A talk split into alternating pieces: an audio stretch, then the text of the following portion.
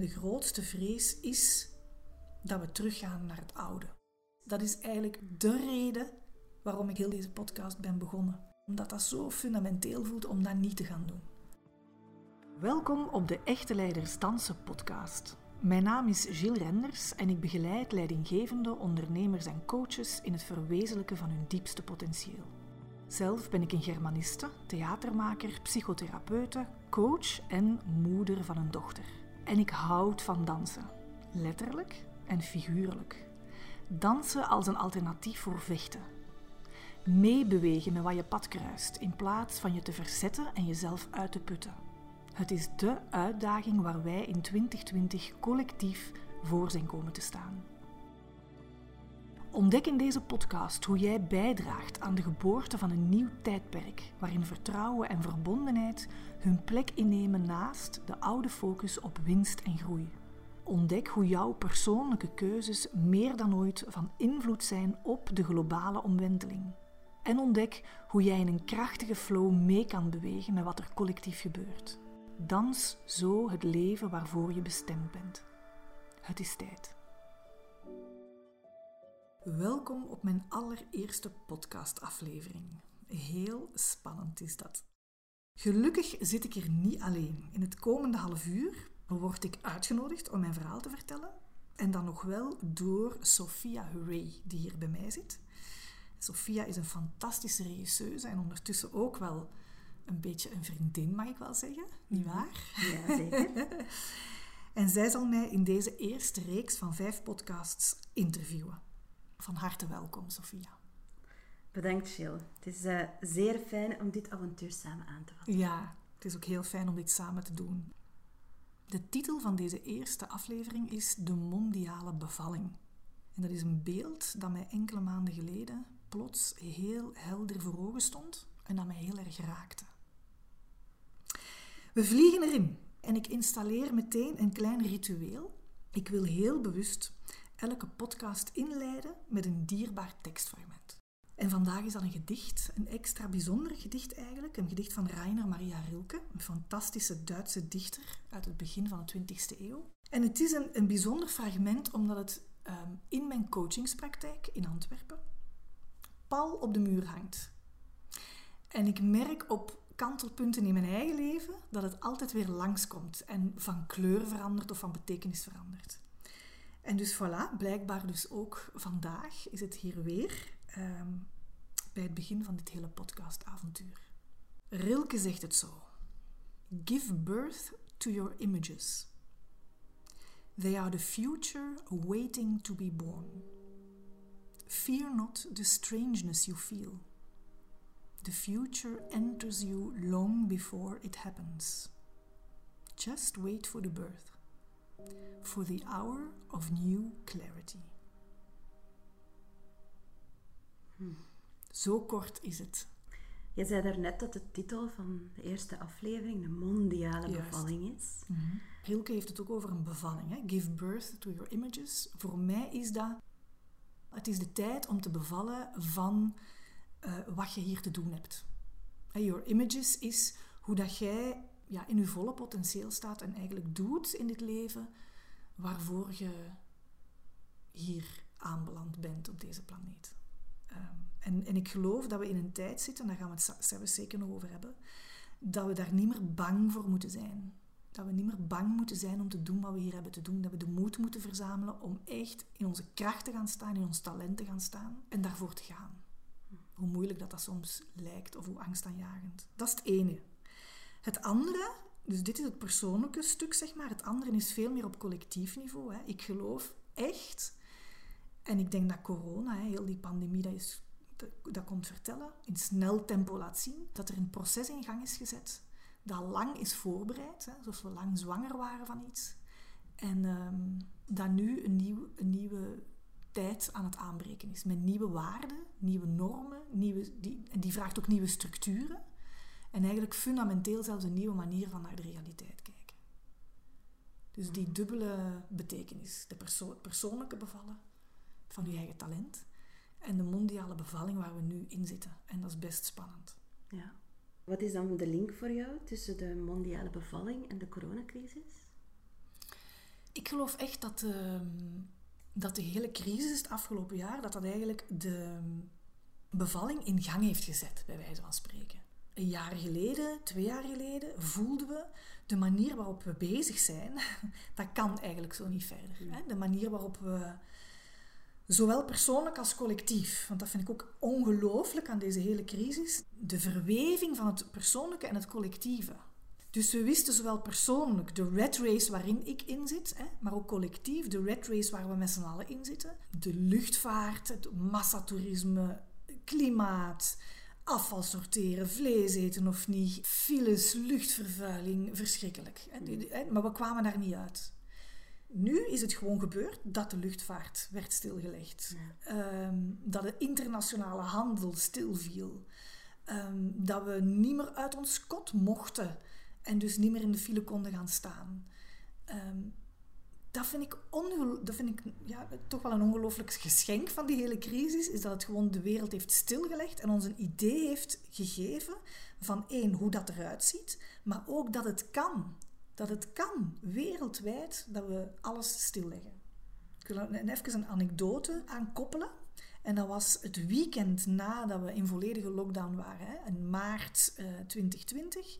Wij fietsten naar de stad en de manier waarop die stad eruit zag. We hebben allemaal van die beelden, dat zijn gewoon iconische beelden, voor altijd op ons netvlies gegrift. Hè. Die, die stad was leeg, iedereen fietste daar rond, zoals volgens mij in de jaren 50.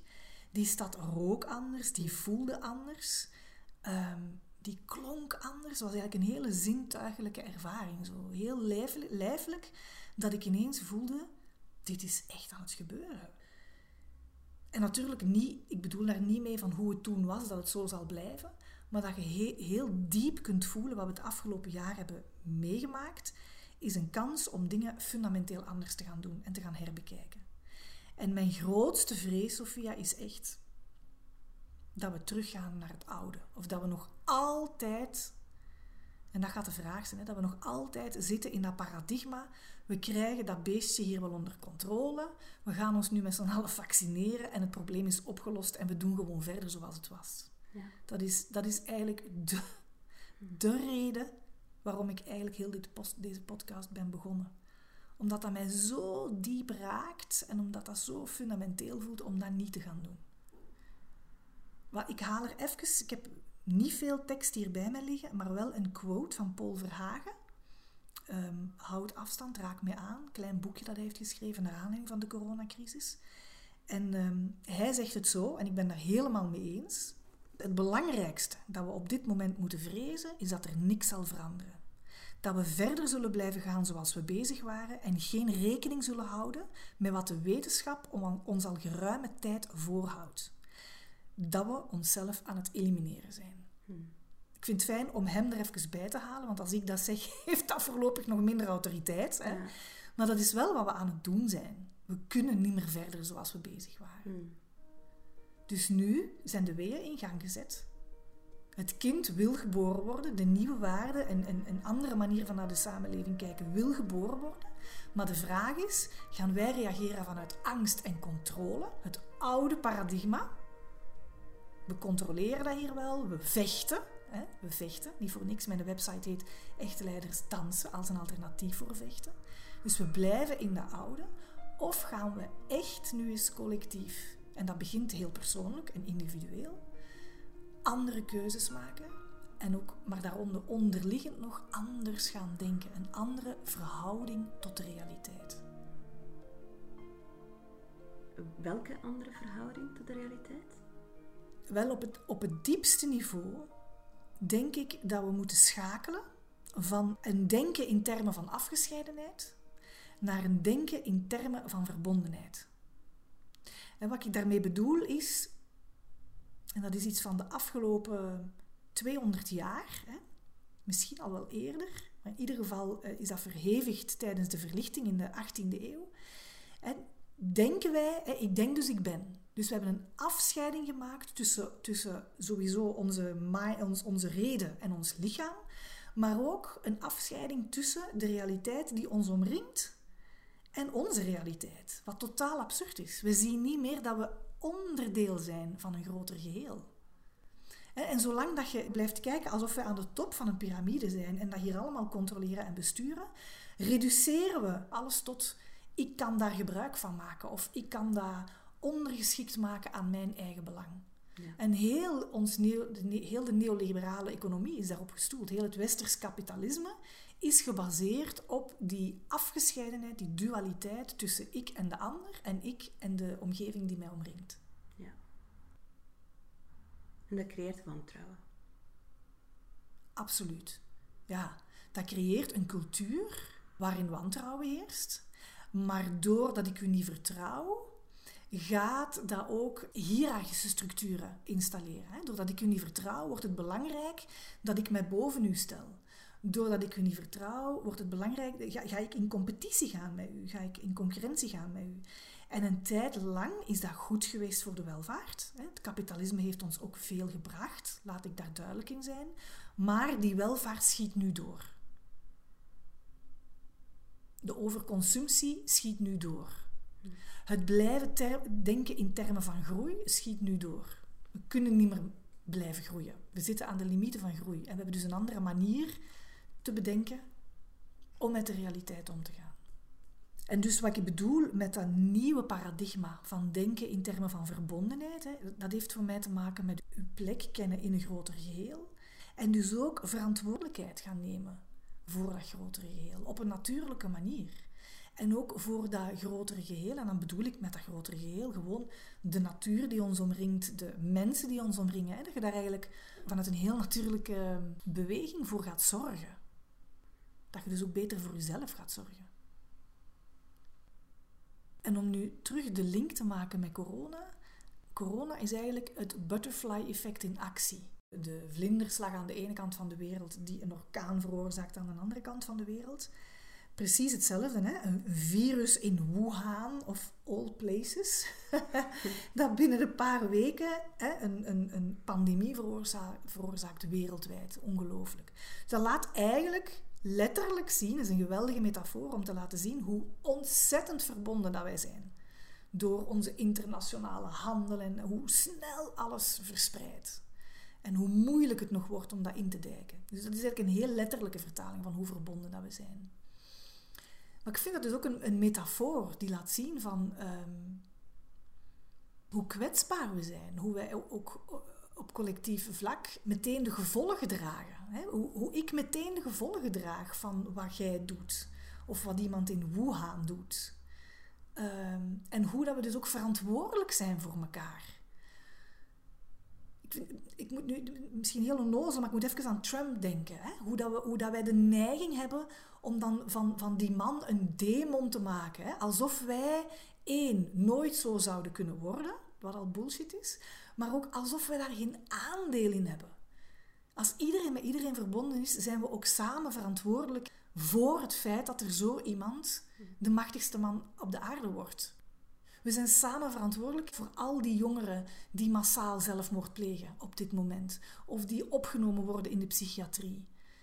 Zo snel in die wereld van afgescheidenheid ben ik hier safe in mijn eigen wereldje en, en, en, en heb ik vooral, moet ik het zeggen, ben ik vooral wie dat ik geworden ben omwille van mijn eigen verdiensten. Ehm, terwijl dat natuurlijk niet zo is. En voor mij laat corona dat ook zien. En ook hoe enorm kwetsbaar wij ook wel zijn. Hè? Ja, ook dat hebben we lijfelijk ervaren hè? Toen, ehm, toen die pandemie in het begin woedde. Ik weet nog dat ik dacht, oh my god, ik kan nu buiten komen en als ik te dicht, te dicht bij mensen kom, dan kunnen die mij besmetten en ben ik ziek. Zo kwetsbaar is iedereen. Hè? Mm. Ik heb dat heel erg gevoeld. Maar ik heb ook het omgekeerde gevoeld. Ik heb ook mijn macht gevoeld. Ik dacht, oh my god. En mijn invloed. Die kan buiten komen. En ik kan twintig mensen besmetten. En voor mij is daar ook een link met hoe dat deze tijd toch ook laat zien dat onze keuzes die wij nu maken meer van invloed zijn op het grotere geheel dan wij denken. Wij denken heel snel, en zeker als, als Belg, van oh, wat maakt het nu uit wat ik doe? Wat maakt dat nu voor verschil dat ik mijn afval sorteer en dat ik wat minder met een auto rijd en zo verder. Hè? Op een of andere manier laat ehm, deze pandemie ook zien voor mij, of voelen veel meer. Het is niet alleen, laat het mij ook ervaren dat het misschien wel eens zo zou kunnen zijn in deze tijd. Dat als je met een zuivere intentie, afgestemd op dat grotere geheel, iets in de wereld wil zetten, dat het nu meer dan ooit een invloed zal hebben op dat grotere geheel. Hmm. Dat het positief ook aanstekelijk is en werkt. Juist, ja. Inderdaad, je kunt de pandemie ook omdraaien. Als er een virus binnen de kortste keren over de wereld woedt, dan zou ook een positief virus datzelfde kunnen zijn. Klinkt misschien wel ongepast, maar het nazisme is in, in, in de wereld gebracht door een club van zeven mensen. Ja. Het is weer hè, een moordend virus. Maar ik geloof ook en ik voel het ook, en ik zie het ook in mijn eigen leefwereld nu, dat er mensen zich aan het verenigen zijn ten dienste van het grotere geheel. En dat voelt alsof dat een rimpeleffect teweeg brengt op groter vlak. En het is nu de moment om niet meer u kleiner te maken dan wie je bent, hè, wat we nog veel te vaak doen. Het is nu ook niet het moment om bang te zijn. Hoeveel begrip ik daar ook voor heb. Hè. Mm. Maar we hebben daar eigenlijk veel minder aan. Hè. Hoe kunnen we, dat is ook zo'n goede, Sophia, hoe kunnen we evolueren van angst naar vertrouwen? Heel moeilijk tijdens een coronapandemie. Ja, en meer relevant dan ooit. Ik snap het helemaal en ik ben ook bang. Bang is ook een goede reflex. Angst moet er zijn. Het is alleen zaak om in doog te houden wanneer de angst doorschiet.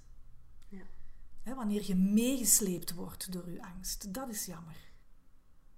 Als je iedereen op straat ziet als een potentieel gevaar, voor mij gaan er daar al een paar alarmbellen af. Dat is ook niet gezond voor je mentale toestand. En, en dat voelt als meegesleept te worden. Ja. Het pure ontkennen leidt ook nergens toe. Maar daar, daar, daar in het midden zit ook nog wel zoiets van: ik vertrouw ook op mijn eigen kompas. Zo. Ik vind het echt wel een en-en verhaal. Ik vertrouw erop dat het goed komt. Ik vertrouw erop dat dit iets komt zeggen. Dat hier een hele belangrijke boodschap in zit waar we ongelooflijk van kunnen leren. En ik vertrouw erop, misschien dat ook Sophia, ik vertrouw erop vooralsnog dat we niet terug gaan gaan naar hoe het was. Wat is voor jou de boodschap van corona? Dat het tijd is om nu echt werk te maken van wat we al zo lang tegen onszelf zitten te zeggen en te bullshitten. Dat het nu tijd is om persoonlijk keuzes te maken en iedereen maakt maar uit wat dat voor hem is. Ten, dienste van een gezondere planeet, ten dienste van gezondere relaties onderling, um, ten dienste van onze kinderen. En tegelijkertijd, de boodschap is ook om um, het grotere geheel te beginnen zien. Dus eigenlijk komt het op neer om, om, bewust te worden van de zaken die je doet. En daar met een nieuwe blik naar, naar te kijken. Zeker, ja. Ja, dat woord bewustzijn is een belangrijke. Hè? Dus dat we niet... Uh, ja, per definitie is het een periode dat je... Um, je bewuster wordt van alles wat je deed, omdat je het niet meer mocht doen. Net omdat we hè, zoveel niet meer mogen, denken we er opnieuw over na. Ja. En stellen we ze in vraag. Ja. En als ik dat dan breder trek, naar die nieuwe waarden die willen geboren worden, ook worden, we worden ons dus ook bewust van onbewuste normen, volgens de welke we honderd jaar al zijn, zijn aan het leven, waar we ons niet meer bewust van zijn, en nu plots zien ho, klopt dat wel? Welke nieuwe waarden zijn het dan? Om het een beetje ja, op, een, op een polariserende manier te zeggen, maar het is echt goed bedoeld. Hè? De nieuwe waarden die willen geboren worden zijn feminine waarden, yin-waarden. Als we gaan naar het, het yin-yang symbool. Yang is mannelijk, yin is het vrouwelijke. En dat bedoel ik echt in de meest neutrale, objectieve betekenis van het woord. Eb en vloed zou je ook kunnen zeggen. Vloed is yang, is het masculine, is het naar buiten gerichte. Eb is yin, is het de terugtrekkende, vertragende beweging, is het feminine. En het is goed in deze tijd om ons bewust te worden van hoe dat de masculine waarden onbewust tot een norm zijn geworden waardoor we een overfocus hebben in deze wereld op het naar buiten gerichte, op de groei, op de expansie, op doelstellingen stellen. Alles in onze maatschappij is heel erg doelgericht, heel erg ook op het weten, het controleren. Yang staat ook voor de zon. De zon is het licht, dus je ziet alles, we weten alles, we hebben overzicht. Yin is het, de andere kant van, van eh, het yin-yang-symbool, is de donkere kant, het duistere, de chaos. Dat is de wereld van het voelen, van het intuïtieve. Heel spannend eigenlijk, ook van het creatieve. De creativiteit wordt daar geboren. Creativiteit ontstaat bij het niet weten. Ja. Creativiteit ontstaat in het twijfelen, in het wachten, in het vertragen. Wat gaat er komen? Wat wil er geboren worden? En ook een beetje terug refererend naar het gedicht. Zo. En ik geloof echt dat, dat dat de nieuwe waarden zijn die willen geboren worden naast de oude. Want voor alle duidelijkheid, er is niks mis met het een of het ander. Mhm. Het wil gewoon in balans worden gebracht. Ja. En daar is wel dringend nood aan. Want door die focus hè, op winst, op groei, die onbewust zo groot is geworden, schieten we nu door. En we zitten nu in een tijd dat we totaal zijn doorgeschoten. Hm. Dat we onszelf aan het vernietigen zijn. En dus is het tijd om die andere kant, die yin-waarde, meer plek te geven, meer ruimte te geven en balans te brengen. Hm. Opnieuw, hoogst persoonlijk in onszelf, de mannelijke en vrouwelijke kwaliteiten in ons, vrouwen, in mannen, in de relatie tussen de twee en ook in onze structuren, in onze systemen en op wereldvlak. Ja. ja. Corona verplicht ons toch ook om, om bijvoorbeeld, ja, heel concreet, thuis blijven, meer tijd in je gezin door te brengen. Voilà. Of meer tijd alleen door te brengen. Voilà, dat is precies wat ik wil zeggen. In die zin is corona die versneller. Mhm. Dus het verplicht ons om ons bewust te worden van die nieuwe waarden. En in die zin ehm, brengt het de kanteling waar we in zitten in stroomversnelling. Ja. Die shift naar die nieuwe waarden, daar waren we natuurlijk ook al langer mee bezig. Hè? In leiding geven zijn we al jaren bezig met meer zelfsturing. Met die top-down structuren um, horizontaler te maken. Um, gevoeld ook jongere generaties die eraan komen, dat die veel meer willen gaan voor betekenisgeving in hun job. Dat die niet meer alleen gericht zijn op loon of alleen gericht zijn op promotie en op hoger doorgroeien, maar dat die work-life balance uh, belangrijker wordt. Dus dus ook daar voelde eigenlijk dat dat al iets, iets, ja, iets was waar we zwanger van waren, maar wat nu in een stroomversnelling komt. Ja, absoluut. Merk je dat ook in je coachingspraktijk? Ik merk in ieder geval dat er veel uh, cliënten langskomen die opnieuw in vraag aan het stellen zijn um, wat ze aan het doen zijn. Ik merk het ook aan, aan, aan leidinggevenden, die, die, een CEO waar ik nu aan denk, die heel ehm, bewust nu veel meer vanuit naast zijn mensen wil gaan leiding geven. Zo. Die, die, die echt zegt van... En dat is niet gemakkelijk, dat is niet altijd gemakkelijk, want mensen zijn nog altijd die top-down structuren gewoon zo. Dus die echt, in dit geval is het een man die echt last heeft van dat ze altijd naar hem kijken om met de oplossing te komen. dat hij zo wanhopig probeert te zeggen van ik weet het ook niet. Maar dat mensen hem die plek nog niet willen geven. Zo. Het is niet gemakkelijk die naar die zelfsturing gaan. Zo. Maar ik merk wel dat er meer en meer nu vragen komen vanuit, oké, ik wil daar nu werk van maken. Ik wil niet meer de man zijn die het allemaal weet, of de vrouw die het allemaal weet. Ehm, ik wil die collectieve wijsheid meer aanboren en het samen doen. Wat ik me ook afvraag, dat doorschieten. Dus jij zei, we schieten door in de mannelijke waarden. Is dat ook geen natuurlijk proces? Moeten wij niet in iets eerst doorschieten voordat wij de omkanteling kunnen maken?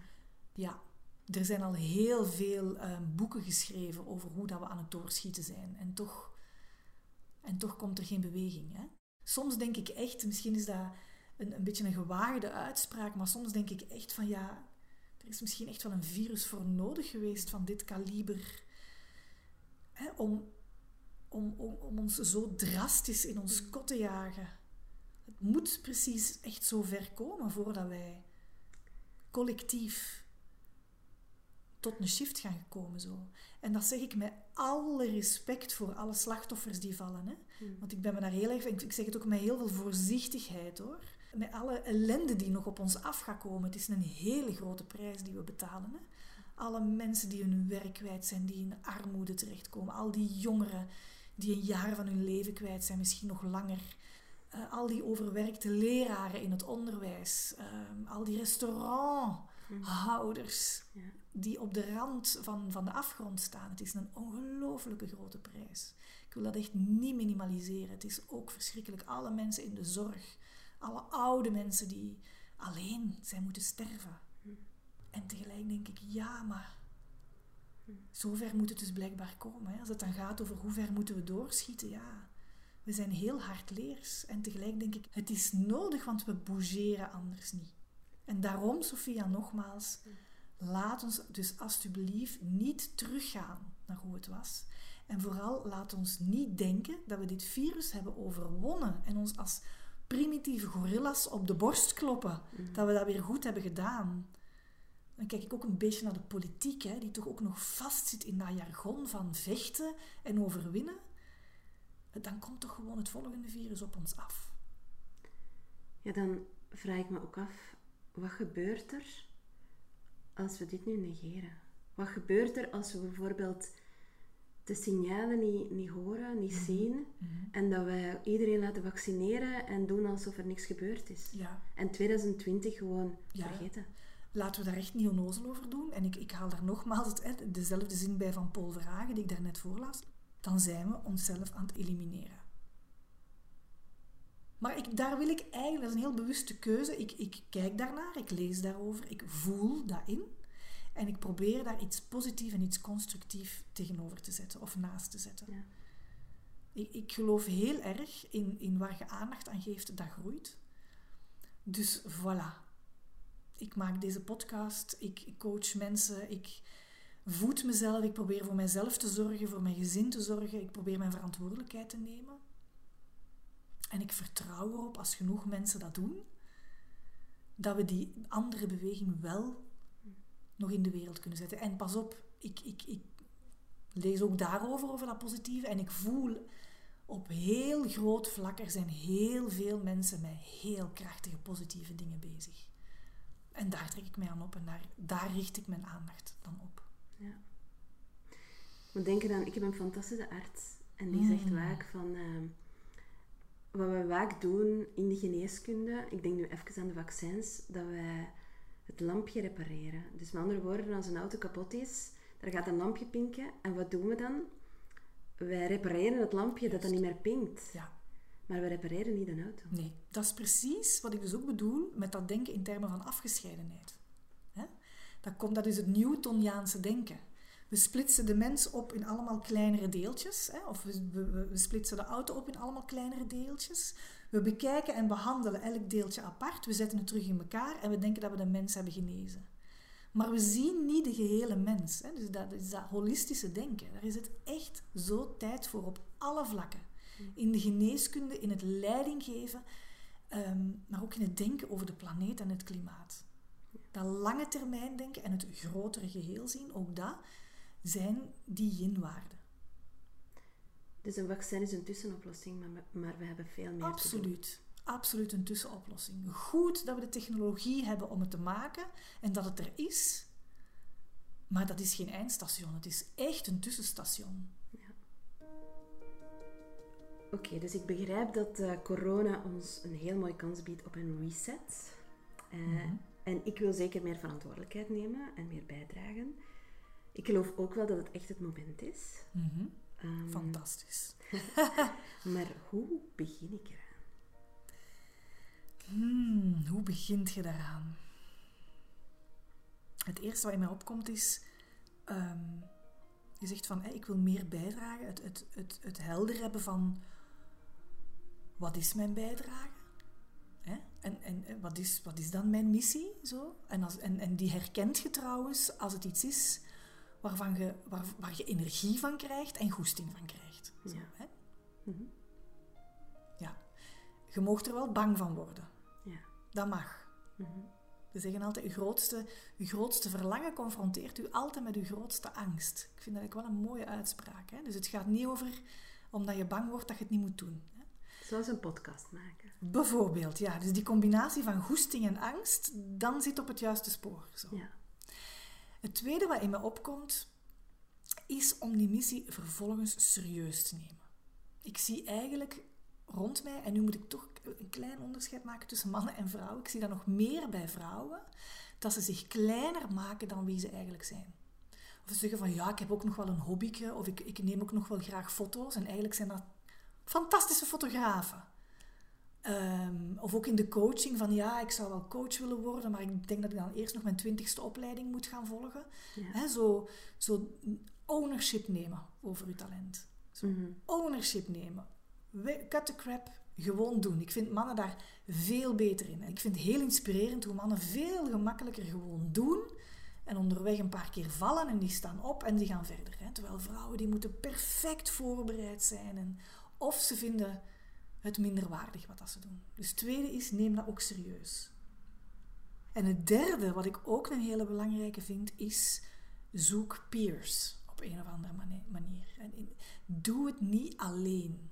Dat zie ik heel vaak, en dan zowel bij mannen als bij vrouwen, ehm, dat we elkaar toch nog veel te veel als concurrentie zien. Eh, durf hulp vragen ook. Maar zoek u een netwerk van mensen die je vertrouwt, verbind u en houd niks achter. Ja. Dat zijn een beetje drie, drie dingen, denk ik, op het einde van deze, van deze podcast. De tijd van afgescheiden denken is voorbij en het is tijd om naar verbinding te gaan. De tijd van alleen doen is voorbij. Het is tijd om naar vertrouwen te gaan. Maar ook de tijd van goeroes is voorbij. Het is tijd om u af te stemmen op uw eigen waarde, uw eigen intuïtie, maar die wel in relatie te brengen met het grotere geheel. Deze crisis, zei Christ Pauwels op de Organizations of the Future conferentie, deze crisis gaat niet opgelost worden door één leider, maar door de leider in ieder van ons. Het is tijd om ons eigen leiderschap op te pakken en te doen wat nodig is. En ik vertrouw erop dat jij ons hierbij nog verder gaat begeleiden in de volgende aflevering. Ja, ik hoop dat ik dat mag doen. ja, ja, en ik ga een waardige poging ondernemen om dat te doen. In alle bescheidenheid en met alle gedrevenheid die in mij zit. Puur voor mijn nieuwsgierigheid, wat is het onderwerp van volgende week? Volgende week is de titel De kracht van kwetsbaarheid. Hmm. Een thema waar ik mij serieus in verdiept heb en waar ik helemaal naar uitkijk om daar meer over te vertellen. En ik om dat te horen. Hmm, dank je wel. wel. Tot volgende week. Dank je wel voor jouw aandacht en nieuwsgierigheid. Heeft deze aflevering je geraakt en kijk je uit naar de volgende? Kies dan voor abonneren of volgen in je podcast-app. Wil je reageren of me verder leren kennen? Surf naar mijn website www.echteleidersdansen.be.